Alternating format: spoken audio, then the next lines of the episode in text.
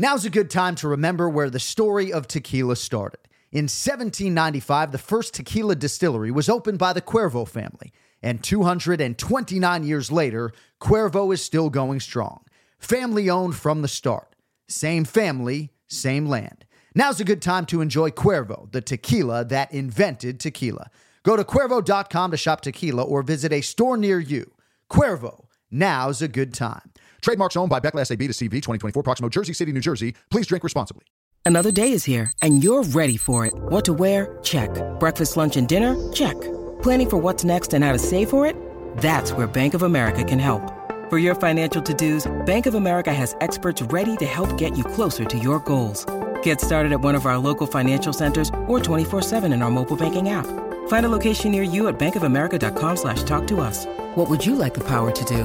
Mobile banking requires downloading the app and is only available for select devices. Message and data rates may apply. Bank of America and a member FDIC. When you need mealtime inspiration, it's worth shopping Kroger, where you'll find over 30,000 mouthwatering choices that excite your inner foodie. And no matter what tasty choice you make, you'll enjoy our everyday low prices, plus extra ways to save, like digital coupons worth over $600 each week. You can also save up to $1 off per gallon at the pump with fuel points. More savings and more inspiring flavors make shopping Kroger worth it every time. Kroger, fresh for everyone. Fuel restrictions apply. San Antonio district judge resigns after a federal corruption probe. A former San Antonio, Texas judge goes to federal prison after pleading guilty to accepting bribes in exchange for rigging cases in his court.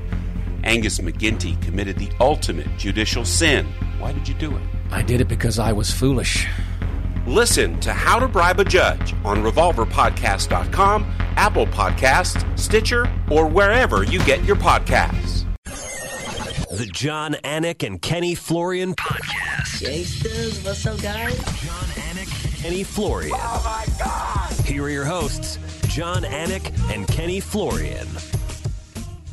Oh, is it great to be here? Is it great to be here? It's always great to be here. Hope the start of your week is going well. It is Monday, September 24, 2018, episode 172 of the Anik and Florian podcast. No Ken Flow today, folks. If you're on the video side, you can already see that. We have no Kenny Florian today. He had something more important going on, evidently. I don't know exactly what it is, but you know what? The rest of us are here. Ben Wasor, the crew, Fox Sports, everybody's here ready to go. A lot of people on board today to talk about a lot of different things. We'll recap the UFC Sao Paulo show.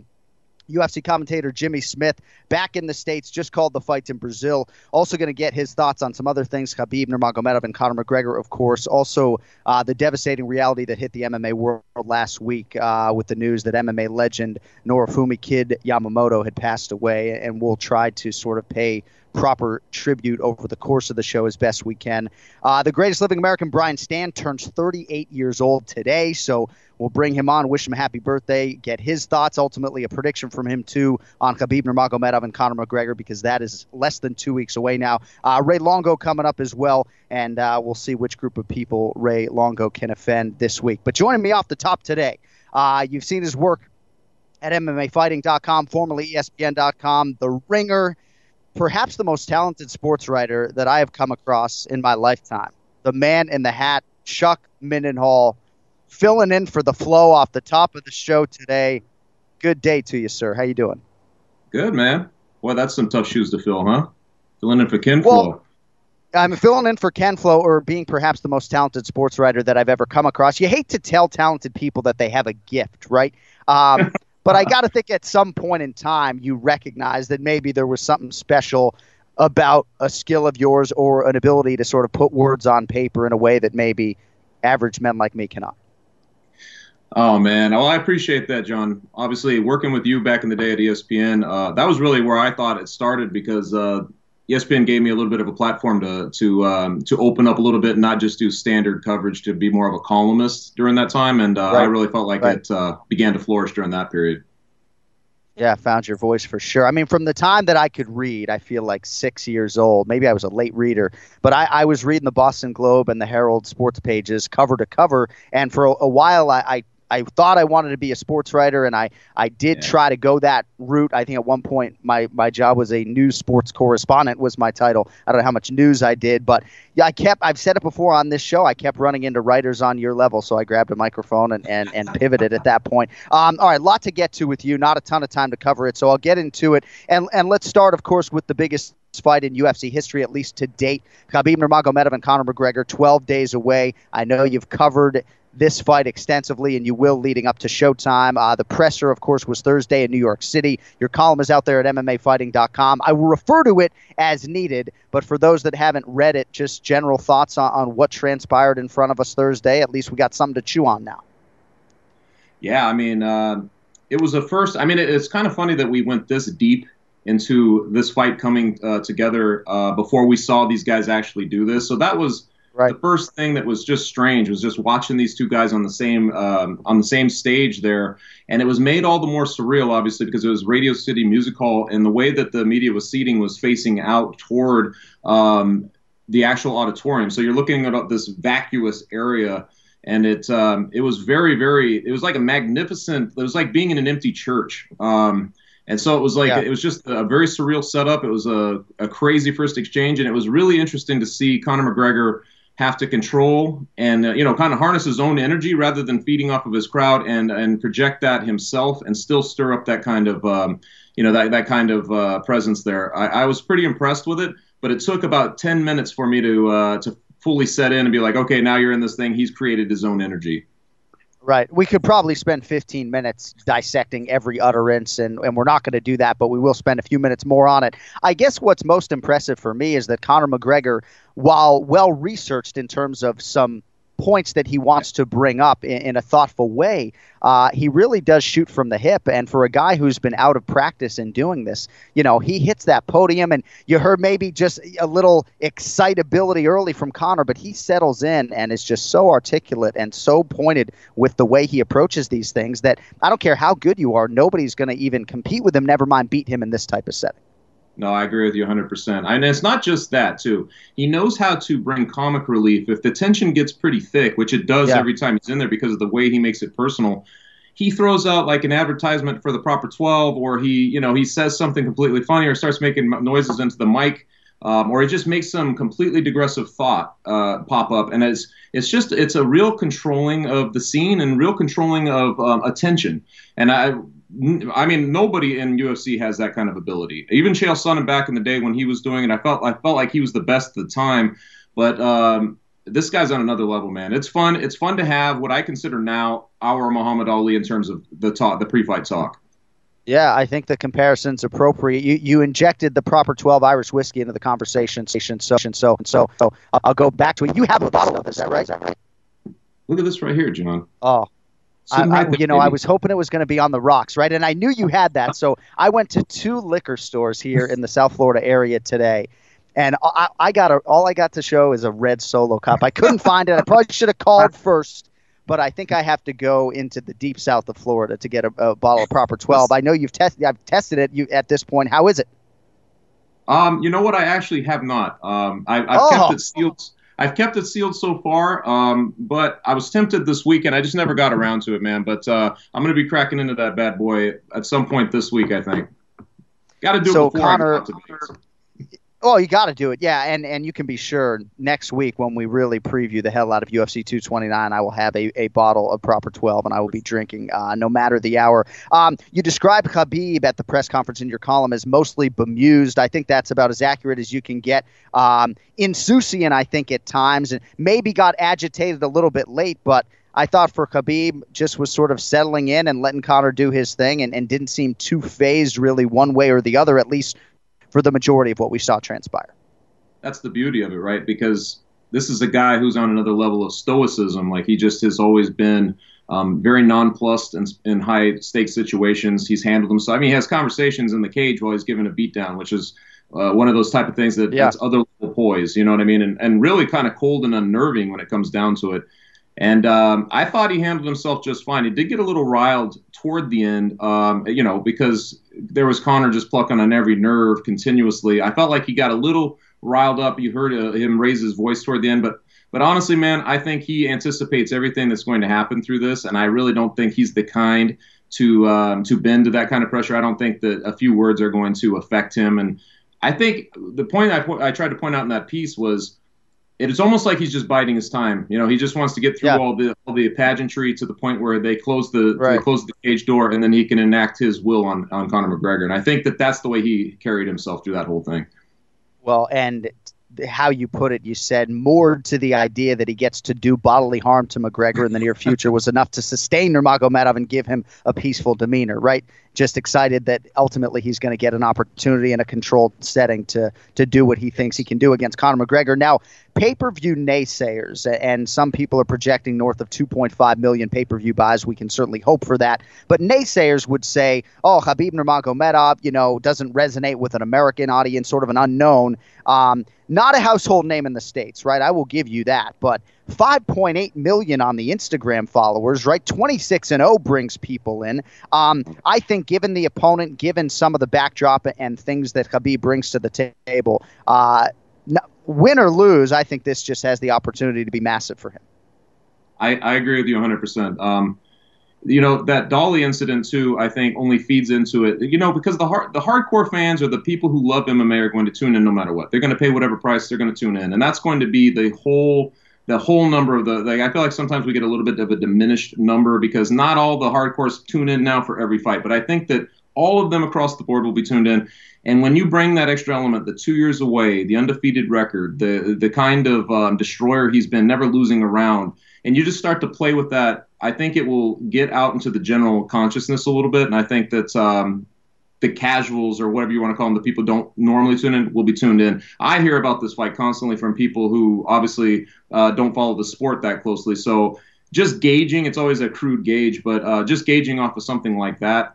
Um, I think that that 2.5 million number, I think that that's probably the bar. I think that that's it's going to be right in that yeah. range, just given the early yeah. indications on it. Yeah, you know, when my 67 year old mother is talking about the fight, that, that we got something. MMAfighting.com's Chuck Mindenhall with us here on the Anik and Florian podcast. So, what are your expectations for fight week in terms of Khabib Nurmagomedov and how he'll handle all of that? You know, I'm not going to run down his schedule for you, but I can certainly tell you that he hasn't experienced anything close to this magnitude.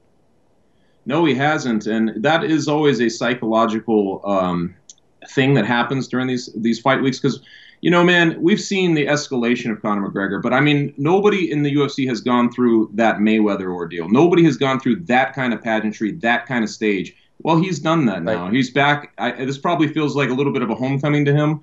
Um, but the but the scrutiny is bigger. There's so many more eyes on it. He's going to know. Conor McGregor is going to know exactly what to do through his whole this whole process you always wonder psychologically how the other side of that because this is something new. This beca- it feels like there's a magnitude. It feels like there's pressure. There's pressure on all of us. There's pressure for me to write well during this thing and to explain it. There's sure. pressure on you know everybody to talk about it the right way. Um, there's pressure on everybody but being the, the you know the, the, main principal the guy who's the uh, well he's the champion but he feels like the contender going in. Psychological interplay there too. Um, it's going to be big but i think that he's one of those guys he, has got a um, he's very, very faith a faithful man. Obviously, he's um, faith driven. Uh, he's very principled in his beliefs, and I think he's pretty grounded. And I ultimately, I think he may struggle a little bit through it. Um, but I think once you get to Saturday and he's made weight and everything's going on, that uh, he'll he'll restore himself and he'll be right back to where he wants to be. I, I believe that he's uh, he's got the mental fortitude to to deal with this whole thing, the whole circus. I think so. Yeah, and I'm excited to see him walk and sort of embrace everything that comes with this opportunity. It's funny when you talk about the pressure on everybody in the, the MMA world because I hadn't necessarily thought about it that way, but I will tell yeah. you this is the furthest out that I've ever thought about my pay per view open, right? I might even have to ask Zach Candido for a teleprompter this time around, uh, which we don't have because you really want to nail it, right? And I don't mean so much in terms of not flubbing the delivery, right? But yeah. just making sure we say the right thing and contextualize this fight in the right way and the combatants in the right way because fights like this just don't come around every day. Oh man, and you you you followed like you you were a boxing guy. You followed you the the, the way they chronicled the old days. Um, you went back and looked at that the magnitude of some of the films and you know what I mean like you, you hear the call I mean all of it, it gives me goosebumps thinking about it because the sport yeah. is arranged to have things like this happen it's supposed to have once in a while two momentums colliding um, at the absolute prime of their careers and coming together where you really have no clue as to what's going to happen uh, once they latch that once they latch the cage door. So I think it's um, you know it's tough. I wouldn't want to be in your position. It's funny, like you were talking about uh, not knowing, uh, not wanting to write against guys like me. I would not want. I I I wouldn't want to be in your shoes, man, because that's um that's kind of the thing that goes down on the historic record where everybody will reference it. Not to put any undue pressure on you, but it's everybody's going to remember the call. You know what I mean? Um, that that's the way it seems to me, anyway. Well, yeah, we'll see what we can do. And and you know, for us, we always say the anxiety is in the preparation. And I because I don't really rehearse or think about what I'm going to say so much, the call sort of just is organic. And there are three of us, and and you know, hopefully it goes well. But yeah, it is interesting to think about all the different angles. So. The one thing for me as an MMA fan that is hard about a fight like this and a fight like Daniel Cormier, Stipe, Miocic a few weeks ago is that this is a Super Bowl for me, right? So I'm anxious just as a sports fan, and yet I'm the guy that has to sort of articulate these moments. So for you, when they bring the fighters together, the final stare down, are you just sitting there? I mean, you're not doing any live play by play, you're just collecting your thoughts and sort of best seat in the house guy observing this like pretty pretty lucky guy, correct? You know, back at ESPN, I'd always have to write something very quickly. That was tough because you had to yeah. process and kind of centralize everything and, and try to do something that would make sense, big picture to the to what just happened. Almost impossible to do. Yeah. Um, but you know, I, I remember Mark Kram, uh, who wrote about Ali and the uh, the Thrilla in Manila, and he visited the guys, and he had to turn around his piece very quickly. But he had just enough time to marinate on what he'd seen, and he had just enough time to put the pieces together, and it became one of the greatest pieces of um, combat, you know, literature I've ever read. So I try to always remember that try just to marinate on what you saw don't over like overthink it yet and then just let you know try to absorb everything um, that's going on, including the perception of what happened, because um, it's always fun to kind of see what people are thinking happened, and then um, and right, then basically right. up and uh, and and put all that to paper and basically see what you get. I try not to put just like you do. It's like you do your preparation beforehand. You know everything contextually in the in the context that led in. Um, you try to put that in the context of how it plays out, and then um, subconsciously almost you just sleep on it, wake up, and write a piece, and hopefully it comes out yeah. okay. Right. Well, it's good that you're not working on a hard deadline. I mean, I'll never forget trying to bang out a lead for like a high school girls volleyball game. And I'm sitting there for 30 minutes and it's like, bro, you need to bang this out. I mean, this is one singular regular season volleyball game uh, involving people who are not yet 18. And I would just perseverate over it and couldn't get through it. So, yeah, we look forward to seeing what you crank out as usual. Now, do any of these outlets that you work for, and I know you've done some podcasting for The Ringer as well. Do, do any of these folks require you to make a prediction on this fight or not? Um, not really. That's kind of funny that you mentioned that. The way they do it in MMA Fighting, I think we have one person who does predictions. I don't know why we do it this way, the way it's always been.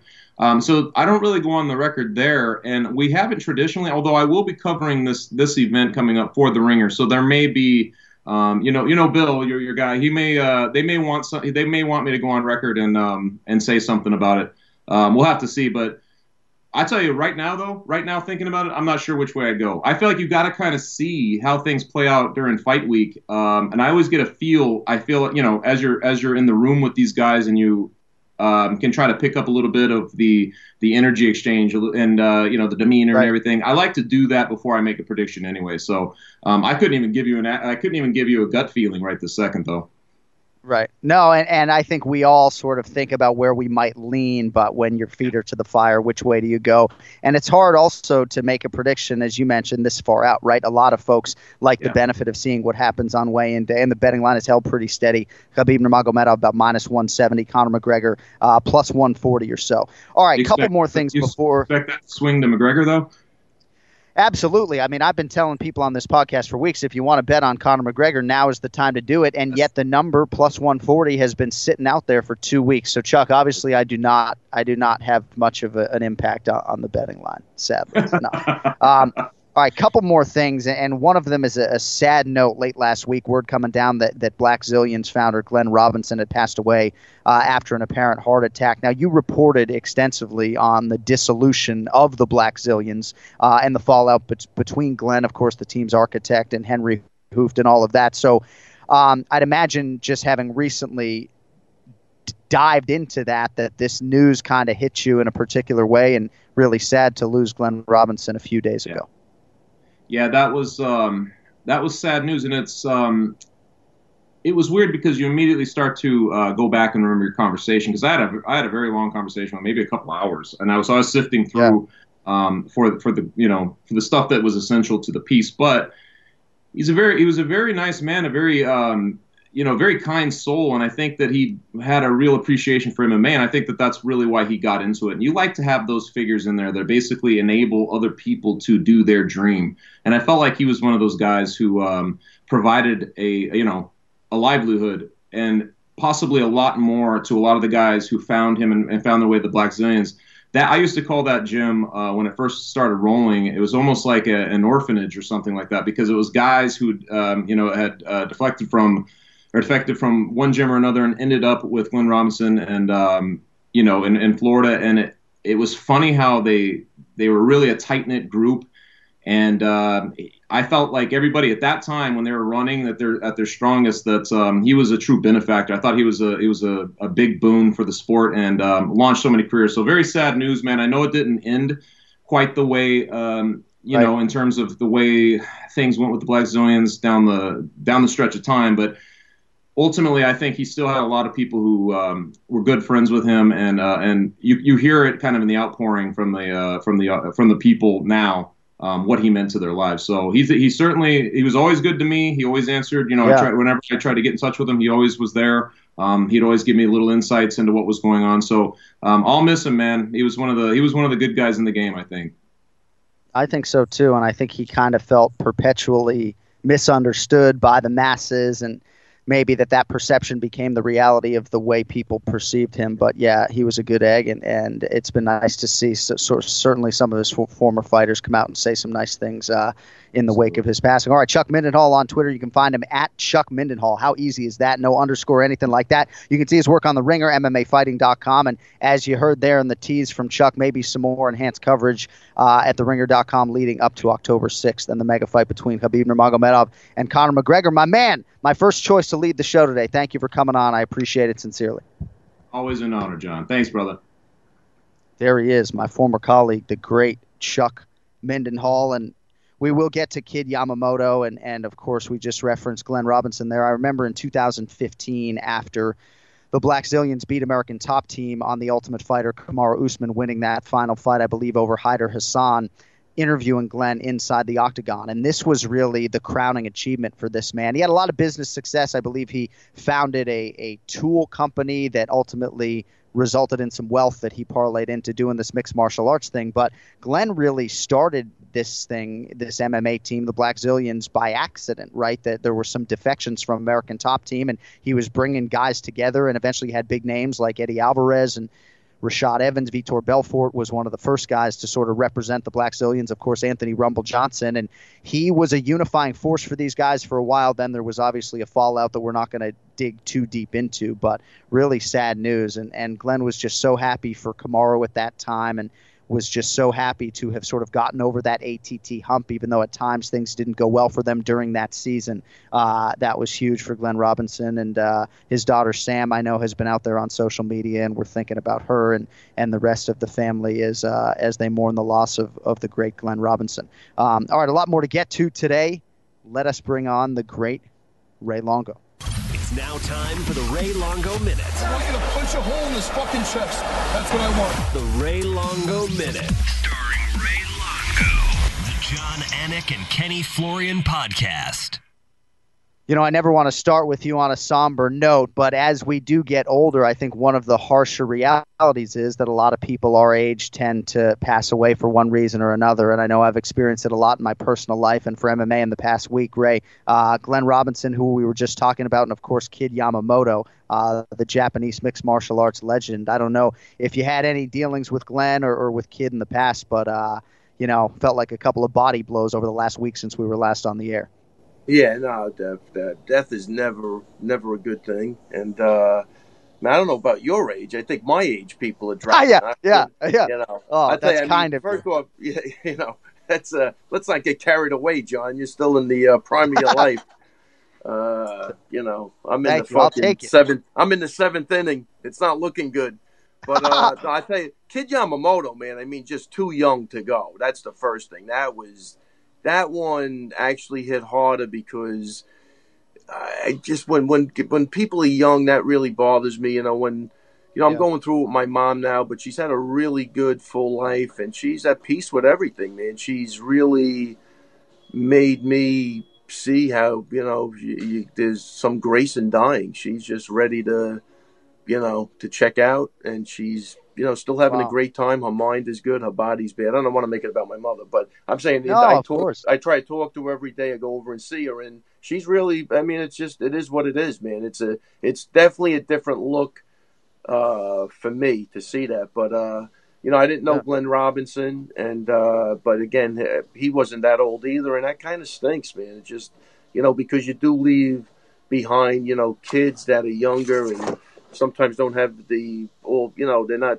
have the maturity to deal with it, and I just hope it doesn't affect everybody, and they recognize it is a part of life, and just to move on and live in their honor and do the right thing. Yeah. Well, no, I'm glad you sort of brought your mother up because that's very relatable to this audience that swears by you. Although I know you've come under attack recently for uh, for some of your comments. I love how you're just not afraid to let it rip, man. You know, uh, and stay true to who you are. You miss one of the most epic NFL Sundays of all time, but I digress. Um, in terms of Khabib Nurmagomedov and Conor McGregor, and we're going to spend probably the entire Ray Longo minute next week on this fight and get your final prediction.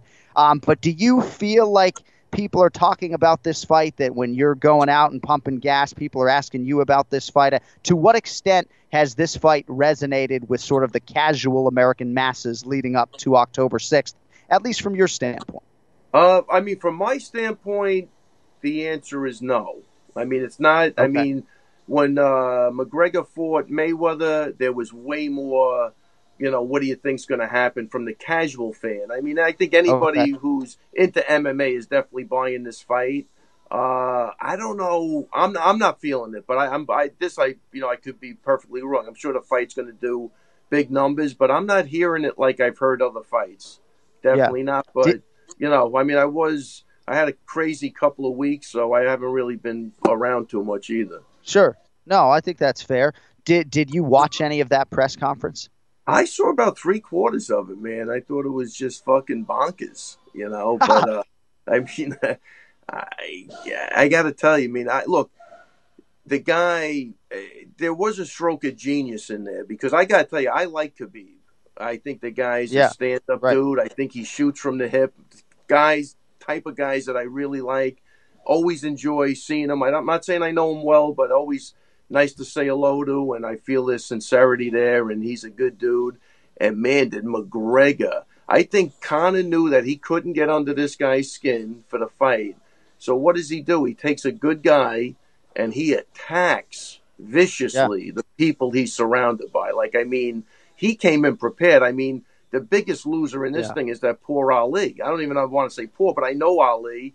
I, I I found out things about him I didn't even know, and I know the guy. So Right. I think he comes out. I mean, he got slaughtered in this thing because you know I don't think anybody likes a snitch, you know. And he, this guy, put everything out there, and then the thing with his son, I didn't even know he, I didn't even know he, you know, anything, you know. So Yeah. he attacks the credibility of the people he's around, which could create some doubt as to, you know, guilt by association type of shit that I don't buy Right. into, but.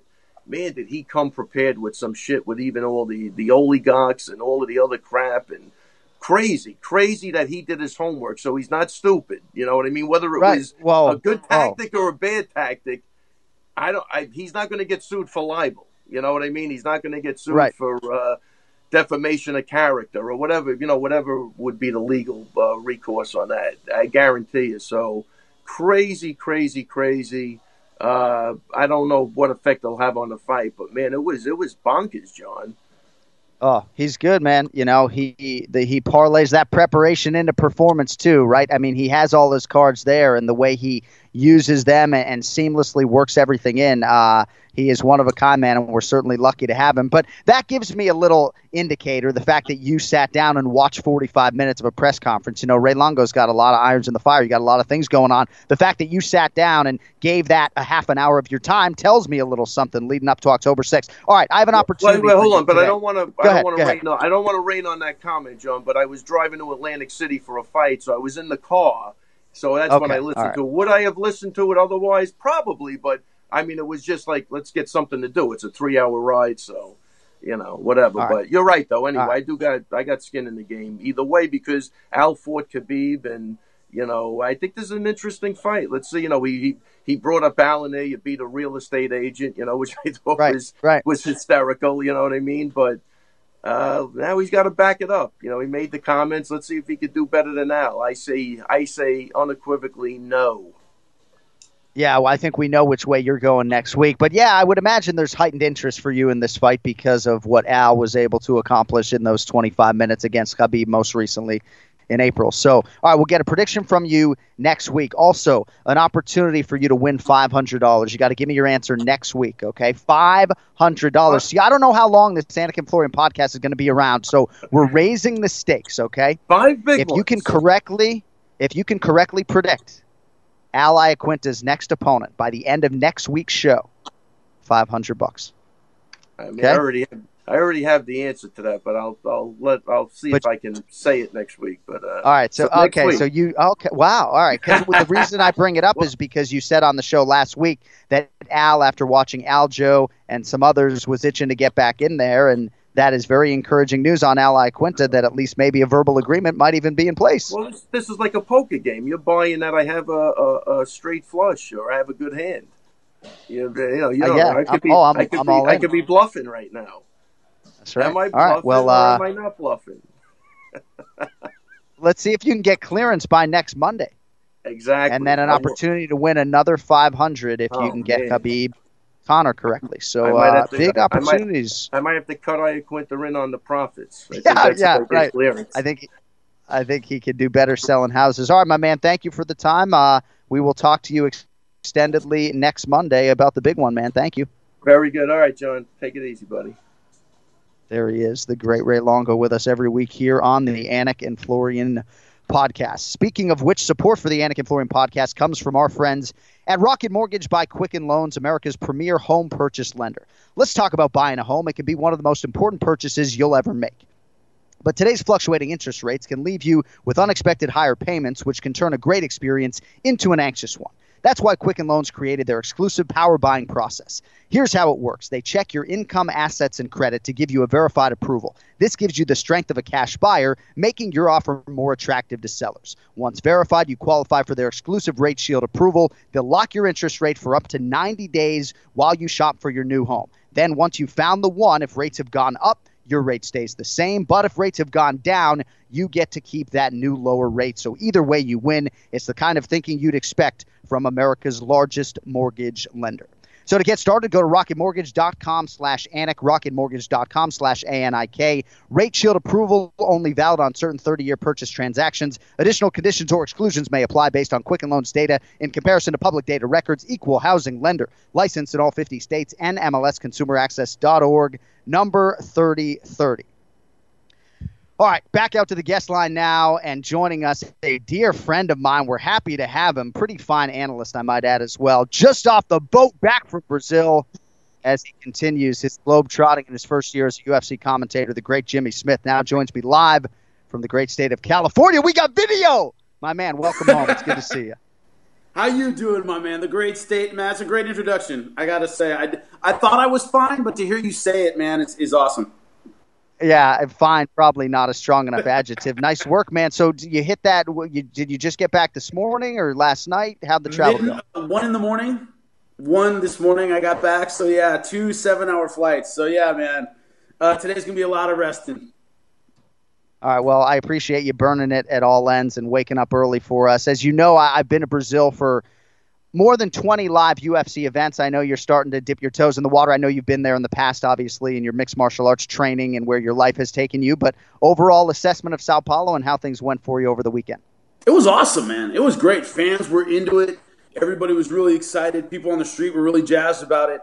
Um, and the Brazilians did well. I mean, the, the local guys yeah. did well, and the, the, crowd had a lot to cheer about. Of course, you know, Little Nog got incredible ovation. Thales Leites going out the way he did on a win over Hector Lombard. So it was a lot of the emotional stuff that uh, the fans were into. That's what they came to see, man, and, and it worked out great. It was fantastic.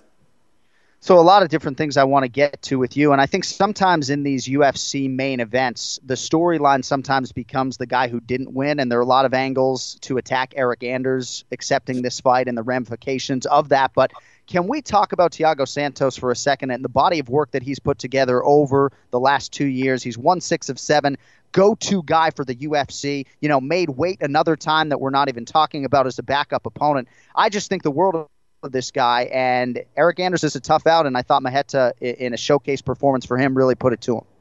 He really did, and, and, it's not just what he's done in terms of opponents and the runs and how busy he's been over the last couple of years. Man, he has exciting fights. He's the guy's just not capable of having a fight that isn't exciting. Great at medium range. Right. He switches dances a lot. He throws a lot of power shots. So it's everything both a a, a seasoned fan of the UFC and, and a newcomer wants to see is that you know, this monster slinging bombs and trying to take guys out. I mean, everybody loves it. Everybody understands it. And I think what they did a great job with for the uh, Sao Paulo show was focusing on his community work, stuff like that, working with kids. I mean, he's he, he's a he's an easy guy to like, he's an easy guy to get right. behind. So all the way around, he's fantastic.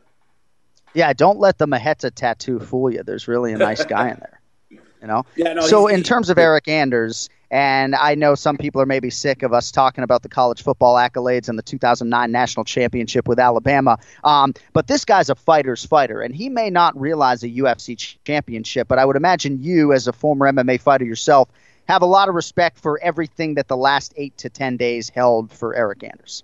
100%. I mean, he came in a fight he didn't have to take, he didn't need it. And it's at a different weight class, 205, going into hostile territory and last minute, and he, and he went out there and did it. Um, the biggest myth or the biggest lie, however you want to put it, in, in, in, mixed martial arts is, well, I'm always in shape. You're not always in fight shape. There's a big difference. It's just like the NFL, right. just like the NBA. They're designed to peak your work at a certain time for a certain day for a certain guy, and he didn't have that camp. And I think in this fight, it showed a little bit because at the you know he was just out of gas at the end, exhausted, and against a guy uh, like Santos who's going to make you work so hard. He's not going to give you any breaks. He's not going to let you implement his game. He got a couple takedowns, couldn't hold him down. Um, it's a guy you need a lot of gas to take on, and I, I think in the end he really didn't have it. But um, you know, as we said, uh, Santos is a tough out for anybody, and Anders did the best he could under the circumstances. And he he was very candid about this being a stop to a five. This isn't my natural weight class. I don't plan to stay here. I don't plan to put my flag here. So he went into a difficult situation with a nothing to lose attitude. I thought put on a great fight. And down at 185, I think that's where he really belongs, and, and he can be he can do a lot of damage at 185. You UFC commentator Jimmy Smith with us here on the Anik and Florian podcast. You mentioned sort of a nothing to lose attitude, and I think that is the rub for a lot of people when it comes to Eryk Anders. Did he actually have nothing to lose? You know, when he took that fight with Lyoto Machida in Belém, an exciting opportunity for him, but some suggested at 11 and 0 or so at the time that maybe he was biting off more than he could chew. Some managers would have pause throwing a guy into Sao Paulo up a division against Thiago Santos in terms of career trajectory.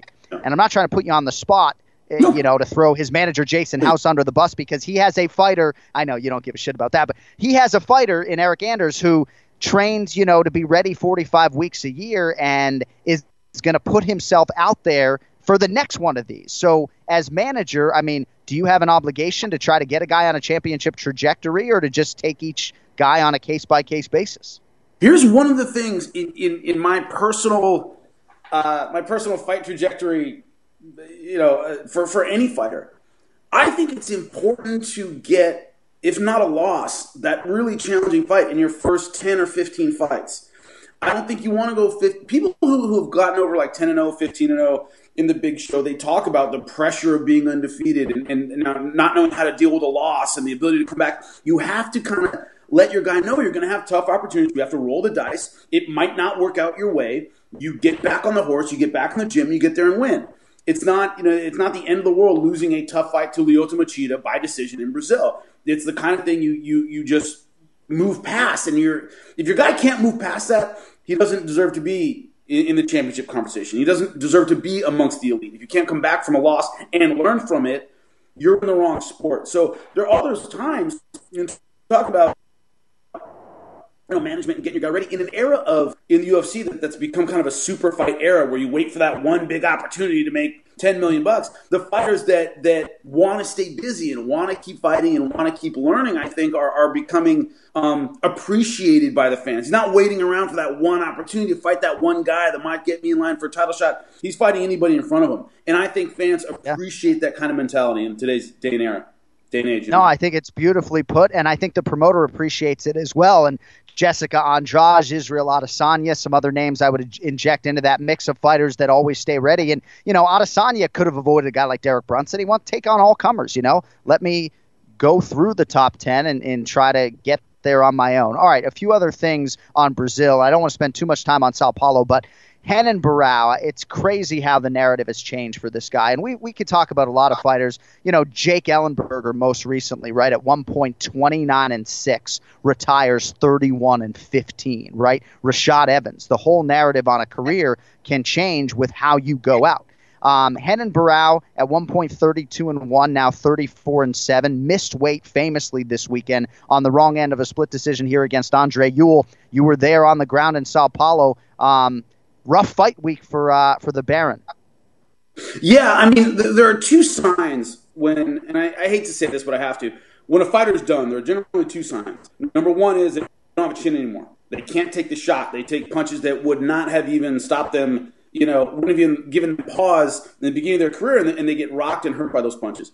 The second one, which is a little more subtle and in many ways a little more dangerous, they can't pull the trigger. And I saw a guy in Renan Barão who couldn't pull the trigger, who had him put in front of him, hands down, obviously working the outside, a fast, athletic guy, but this is a guy uh, who, in his prime, never hesitated. He was like a, a tiger shark, man. He saw vulnerability and he just went right after you. And that inability to kind of get his offense going, um, that's a sign of a fighter who just who, whose confidence isn't there, whose timing isn't there. Um, you know, probably the most famous instance is Pacquiao De La Hoya, and De La Hoya didn't throw any punches. It, he was just, you know, yeah. he was just standing there, and, and that looked like Renan Barão. kind of kind of deer in the headlights. The success he had was on top with his jiu-jitsu, which you know he's always going to be be good at that. But when it came to the stand-up, that guy who just ripped the head off heads off opponents in his prime was not there. Um, and, and and that was that was the disappointing part is you know people talk about the Evan Dunham fight and dude the dude went out on a shield you know took a took a knee to the ribs and that was it. Barão got caught looking. He he struck out not swinging, and and right. that's a tough thing to watch from a guy who's as good as Barão. Right, and that's Bizarro Barão. I mean, that just flies yeah. in the face of everything that he was in his prime. All right, last thing, uh, because you are a Carlson Gracie, I believe fourth degree Brazilian Jiu Jitsu black belt. Is that accurate? Did I get that right? I'm sorry, say it one more time. I hope I got that right. Carlson Gracie, fourth degree Brazilian Jiu Jitsu black belt. Is that accurate? What, me? yes. Just a black belt. So be okay. All right. I didn't know how many degrees. All right. So the, the Carlson Gracie Brazilian Jiu Jitsu black belt, yes. Jimmy Smith, yeah. just witnessed Charles Oliveira record his 11th submission in the UFC. And we have watched this guy grow up, made his UFC debut. I think he was 20 years old. I don't know if I'm asking you to put into context what he has done, but when you talk about the all time great submission guys in the UFC, um, this is a guy who's going to be firmly in that convo.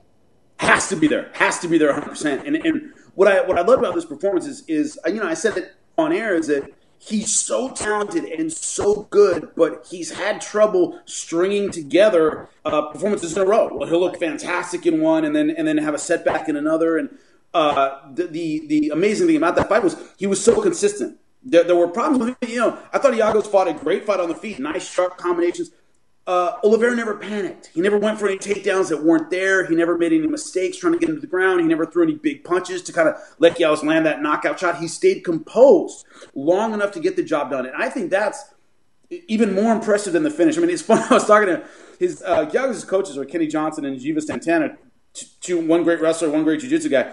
And uh, yeah. I was talking to them in the cage as we're standing there, and Kenny goes, man – Oliveira takes her back, it's done. I'm like, yeah, nobody gets out of that. So the finish was yeah. great, but it was more the fact that he stayed so composed, waiting for that takedown, didn't make the kind of mistake we've seen him make and you've seen him make in other fights where he seems to have it. You know, he seems to have it done. I mean, I thought he had. I love Paul Felder. I thought he had Paul Felder three or four times. Right, Paul Felder right. came back and beat him. He didn't make those kind of mental mistakes. So when you take his talent and add a little bit more consistency and, and, and octagon IQ, that dude's hard to beat for anybody. Yeah. Well, it was fun to watch you uh, from here in South Florida. You did a great job on that show. I know you did it somewhat with a heavy heart. I saw your Instagram post uh, after the passing of Kid Yamamoto, and I know the, the MMA historian in you took this one pretty hard, man. You know, I remember staying up late, obviously, to watch this guy in his prime when I was just getting into mixed martial arts, and uh, this is a guy that really made an impact on a lot of people. There are a lot of highlights that you can reference, but just a guy who was must see television really every step of the way in his fighting prime and, and a huge loss for the MMA world. It almost feels like the hard part about this is is you know the people who didn't appreciate the sport maybe five, six, ten years ago. He was almost the end of an era in a sense. Like he was so much a part of Japanese MMA and, and so much a, a pioneer in a weight class. It's all, you know, I don't want to say taken for granted, but it is almost like, oh yeah, 145, 55. There was a time when that weight class didn't exist in the United States and it was overlooked in the United States, in my opinion. And Kid Yamamoto was kind of the flag bearer of that division uh, when Japanese MMA was, was, was really outstanding and really fun to watch. And the, the death of Kid Yamamoto, as hard as his personal and what a great guy he was, and father and everything. It's also almost like a, the end of an era in, in, where the Japanese ran that weight class, and you had to go to Japan Yeah. and really fight the best in a lot of weight classes. And he was was a, a symbol of that, and and to lose that really really sucks as, as an old school fan personally. And it seemed like maybe he was diagnosed with cancer in 2016, but then sort of announced it to the world in, in August. And then, uh, you know, his demise came shortly thereafter. But I thought you tributed him nicely, man, as only you could do. And, uh, you know, hopefully, uh, well, I don't have to say hopefully, his is certainly a legacy that will live on. All right, I'll let you go on this Pittsburgh Steelers Monday Night Football. It's September 24th. Uh, and the the AFC, uh, well, I don't want to say the favorites, but one of the AFC favorites going in has yet to get a win. Um, I think you and I need to bet on this tonight. Uh, it's a pick'em game essentially, Tampa Bay and Yes. Pittsburgh. Um, would you like to put something on the line here, my friend? All right, well, okay, let's. Um, I'm probably going. Going out. You're, are you in Vegas? You're in Vegas for obviously for the big fight. You're staying out there I'll till there. Sunday, yeah? Yep. Are you staying out till till Sunday? Yes, All right. How about how about meal of your choice on Sunday in Vegas, buddy? What do you say? let's do it. Let's do it. Go Buccaneers! Right. And if you don't know, Jimmy Smith has a dog named Steeler. So even though this My is a lifelong Steeler, Cal- buddy. Yeah, he's a lifelong Californian, but he's a Pittsburgh Steelers fan, and, and we love him for Lakers, it. baby. Hey, Lakers, right here. yeah, Lake Show, they, right there. That's. That's a good shirt for you. Hey, uh, I sorry we didn't have time to get too deep into Khabib and Conor. We'll talk to you on the other side of that fight. Sincerely appreciate your time, my man. Great stuff in Sao Paulo, and uh, I will see you October sixth, if not sooner, my friend. Can't wait to see you there, buddy. All right, there he is, UFC commentator Jimmy Smith with us here on the Anik and Florian podcast, and really wanted to actually get his expectations for Tony Ferguson's return as well, because I think one guy that is going to be shortchanged leading up to October 6th is El Cucuy, uh, who returns against Anthony Showtime Pettis in the co-main event against UFC 229. But that is just a huge fight, and, and it's shaping up as one of the biggest nights, if not the biggest night in UFC history, and I, I'm excited to be in the building. You know, it's it's fights like this that that really uh, get the blood boiling. So we will see how it goes for Conor McGregor, for Khabib Nurmagomedov. All of that can flow back next week, uh, and we'll get a prediction from him as well. Uh, back out to the guest line now. It is time to take a stand. It's now time to take a stand with the All American Brian Stann on the Anik and Florian podcast. And joining us on what is his 38th birthday, the greatest living American, Brian Stann. Happy birthday, my man. You don't strike me as a guy who loves birthdays, but we wish you a very happy 38th. Yeah, I appreciate it, buddy. Yeah, I'll be. Uh, you know, I don't remember the last time I celebrated one. Uh, but you know, I, I should actually start. Maybe for two years, celebrate them before I hit the big four zero, and and then I officially become old. I guess. It's true because I just turned 40 and I, I hate birthdays to begin with, right? And 40 was a tough one, man. Like there was nothing easy about it. You really feel old, and I appreciate you not mincing your words there and telling me how old I am. You also don't strike me as a guy who would respond too well to a surprise party. Like if all of a sudden uh, there was a surprise party tonight. So hopefully nobody has one in the works for you. Yeah, well, I could tell you, there's there's no way it hasn't been the works for me. I'm going home to an hour. So, uh, so uh, that, that, that, won't be part the of the impetus. Part of the impetus for getting you on today was to talk about Khabib and Conor. It's also, of course, your birthday, but it has been over a year, just over a year since you called your last UFC fight. So I just want to start there. I'm sure at times you're too busy to miss it, but at other times, maybe when you're sitting around watching a fight, you sort of wish you were, you know, still in the game. Oh, absolutely. Uh, you know, I mean, it's um, yeah. There, there's been conversations here there. Could I fit it in? Could I do this? Could I do that? It's really tough. You know, my current role, um, I, I am extremely busy. But man, you can't help but miss a job like that. I, I mean, there is no there's no doubt. I think everybody around me, everybody who heard me call fights, knew it that I absolutely loved it. You know, at the end of the day, it was it was pulling me away from my family. I was traveling a little too much, and uh, you know, it, it did the, the switch to a new job really didn't matter in that regard. But looking back on it now, you never want to close the door completely. You know, I'm only 38. You, you never know what could happen, and maybe four or five years from now, I, would like to go back to doing some television. I, I definitely miss it. Love doing the job, and, and really, of course, you know, miss working with you. You and I had, you know, an awesome chemistry. We had a lot of fun exploring these different countries we went to. We made a lot of close friends with these fighters and coaches, and so it was it was a great environment, man. I had, I had a good time. It was like family. When I left that role, it was like leaving a piece of family, man. That was tough. Yeah, no, it is, and I know you called one by one a lot of members of the staff, and I know they appreciated that. And a show doesn't go by where someone isn't asking me about you, so there's no denying the impact that you made.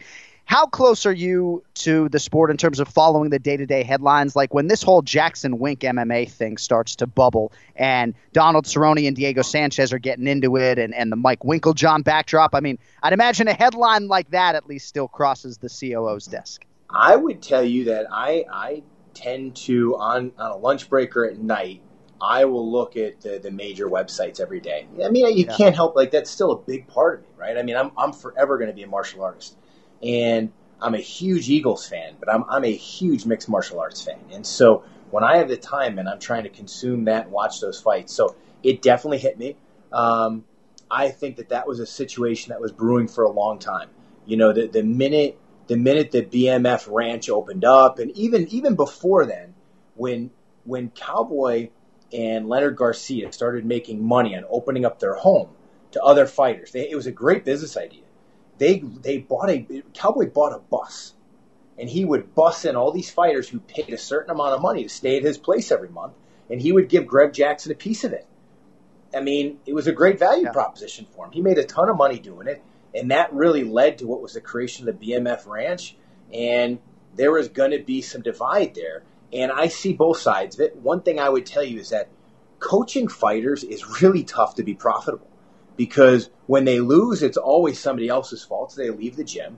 Um, they don't pay very well, or they don't pay on time. You know, you got to you got to hassle them to pay the money that they owe you for the percentage of their purse. So it was really tricky. And I would say that Greg Jackson uh, is a sweet person. He's a very good coach. He's a great guy. And one of the things he's not good at is telling fighters like, "Hey, you owe me money." It was never important yeah. to him. So, you know, when it came to actually running a profitable gym, that wasn't his strength. His strength was coaching fighters.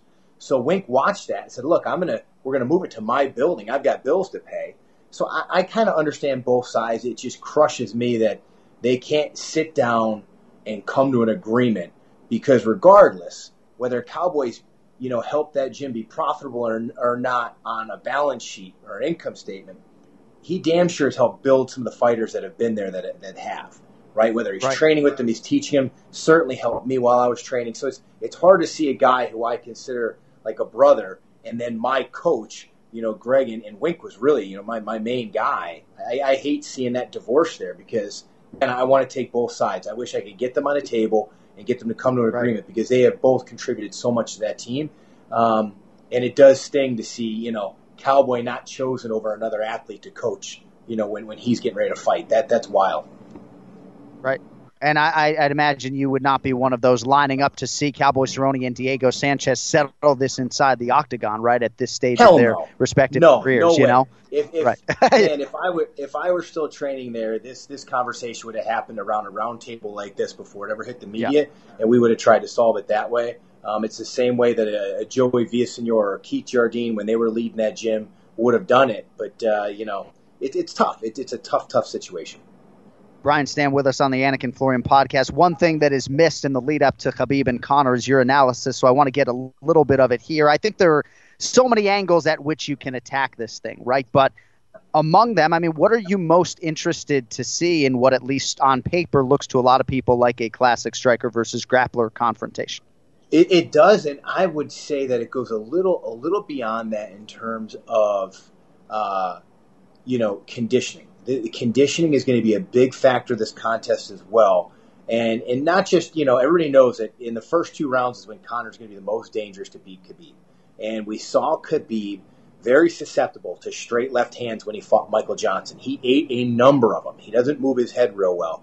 How fast will Khabib want to close the distance and get in on Conor's legs? And if he chooses that route, how well will Conor maintain his energy? Because we know if anything tires Conor out, uh, it's wrestling. And he comes in in great condition, but just because of the way he's built as an athlete, he's not a guy who's going to be conditioned to where he can wrestle for five straight rounds. He's just not going to be able to. He's got to keep his right. distance. He's got to land big left hands. He's got to hurt Khabib early, but he's got to be smart about how he expends his energy. And and he does have the power to knock Khabib out. We've seen Khabib get rocked. He's a human being. For for Khabib, you know, for me, he needs to move his head, and he doesn't need to go in there and try and prove that he can strike with Conor. He needs to use his bread and butter. He needs to be able to get him down. What I'm watching for, when I've seen Khabib grapple, in my eyes, he is the best at controlling someone on the ground with one hand and being able to punch almost continuously with the other hand. That is so hard to do. When you're grappling with good guys at this level, the championship level, you got to use two hands to control them. And, and Conor can grapple. People forget right. the, the kid can grapple, and he's good on the ground. He's a big, strong guy. Can Khabib control him with one arm and land sufficient shots with the other arm before a referee wants to stand him up? Because if I'm Conor and I want to manage my energy, if I do get taken down early, I want to tie Khabib up. I want to make it boring and force them to stand me back up rather than expend the energy myself to have to wall walk and work my way back up. I don't right. want to have to do that because it's gonna it will reduce my punching power over time. Michael Bisping used to employ a great strategy where he would shoot takedowns on guys. Even if he didn't land them, he would force you to defend them and he would steal your punching power. He did it to me, he did it to Wanderlei, he did it in a lot of his fights where he would make you wrestle and he would use his pace as a weapon to slow you down in the later rounds and take away your punching power because for him, he could punch the same power for all of those rounds. You know, Khabib has got to be smart, close the distance, get this kid down and wear him out over the first two rounds, and then, you know, look to be dominant in the third, fourth, and fifth. For Conor, I want to see, you know, can can he land the big left? Can he move and avoid the takedown early? And then can he manage his energy efficiently so he doesn't fade in the later rounds if he can't knock this kid out in the first two? Right. So if someone's giving you a thousand bucks to to bet on one side of this, Khabib's the favorite right now, about minus one seventy. Conor McGregor holding at plus one forty. Uh, do you have a lean here, twelve days out?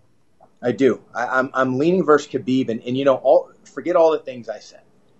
This game is very much about mentality, and and I look. I have not been around either fighter for some time, so I have no idea where they are, but I'm going to make my best educated guess when you've made north of $100 million, your, your level of hunger, the, the level you're willing to go to um, to suffer to win a fight is different than a kid who's maybe got 50 grand in the bank from Dagestan. Khabib may have right. more money than right. that in the bank, but but that's a different yeah. level, man. This this this kid comes from a place. It's different, but similar to the place that Conor came from too. Conor came from a hard upbringing. It wasn't easy, right? He was trying to be a plumber and couldn't make it as such. Came from a blue collar family and he was hungry. That's where Khabib is now, and and he's going to be more primal. I think he's going to be willing to go to a certain depth of exhaustion and pain to win this fight. And Conor is tough as they come as well. I don't know if he's willing to go that far now, having lived so comfortably for the last year. Hunger is a big is a big part of these big fights, and yeah. I, I give the advantage to Khabib there. And I think that he's able to to out wrestle Conor early, wear him down, and as Conor begins to fade a little bit, he doesn't fade much, but we saw it a little bit in the Nate Diaz fights. Khabib takes over there. And it sounds like you don't at all worry about the big fight atmosphere for Khabib Nurmagomedov. If anything, it sounds like you think he might be buoyed by it, or I, I just think this is a different walk than he will have ever experienced prior. And you make a phenomenal point. And and the one thing I said this to somebody this weekend you know, I said, look, on paper and as I analyze the fight, I think that Khabib wins this fight, but I can never count out Conor when the lights shine brightest. The kid just shows up. He just shows up, but I can't forget that first Nate Diaz fight. Yeah, I can't forget. You know, he is right. a human being. The kid is human, and and this is a, a guy in Khabib Nurmagomedov that, in my eyes, some of the things that hurt him against Nate Diaz, Khabib is a little better at. Right. Very interesting stuff, Brian Stann. Great stuff. Continued success, my friend. Thanks for hopping on with us. Happy birthday. Anytime, Hope you brother. Can break I some bread you. with. Uh, I miss you too, man. And hey, if you ever want to call live sporting events, you know, we'll leave the light on for you, right? Motel leave, Six. Leave it on. Get back in the do. saddle. Awesome. My pleasure. All right, thank you, buddy. Thanks, there brother. he is. Former UFC commentator, UFC veteran Brian Stann with us here on the Anik and Florian podcast. That's a good egg right there. Seems like some of the early experts and ex-fighters that I'm talking to are leaning Khabib Nurmagomedov. So we're going to see uh, how many expert picks we can get between now and fight night. But you know, Longo and Stann are both going that way. I think Kenny's going to come on here and pick Conor McGregor uh, one week from today uh, if he shows up for the podcast. Just kidding, Flo. I love you, but real realistically, I think Kenny's going to step on these airwaves a week from now, and and he is going to pick Conor McGregor to win the fight. We'll see how it plays out.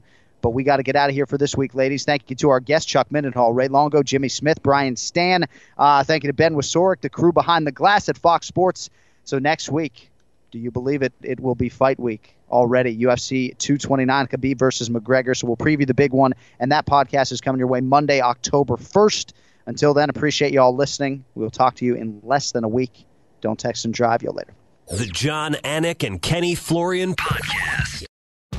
Sports betting is sweeping across the country faster than the coronavirus, and Wagering Week is your antidote. I'm Tom Barton, and I'm a veteran sports analyst and respected sports handicapper who helped build ESPN's brand. I've been recognized and awarded by Pro Football Weekly and Gaming Today magazine as the honest handicapper. Let the other guys give you the same old boring sports talk with the same tired storylines. We'll give it to you straight here every Friday on Wagering Week. Don't gamble with other podcasts. Let Sports Garden Network's Wagering Week help your bottom line. I'm Royal Oakes. Next time on Too Many Lawyers, we take on a couple of villains to sort out whether bad stuff is also illegal stuff. George Santos won a seat in Congress by lying to voters, but is that a crime? And Kanye West made it clear he hates Jews. In England, he'd go to jail for that. Here in America, did he commit a hate crime? Listen to Too Many Lawyers on the iHeartRadio app, Apple Podcasts, or wherever you get your podcasts. Now's a good time to remember where the story of tequila started. In 1795, the first tequila distillery was opened by the Cuervo family, and 229 years later, Cuervo is still going strong. Family owned from the start.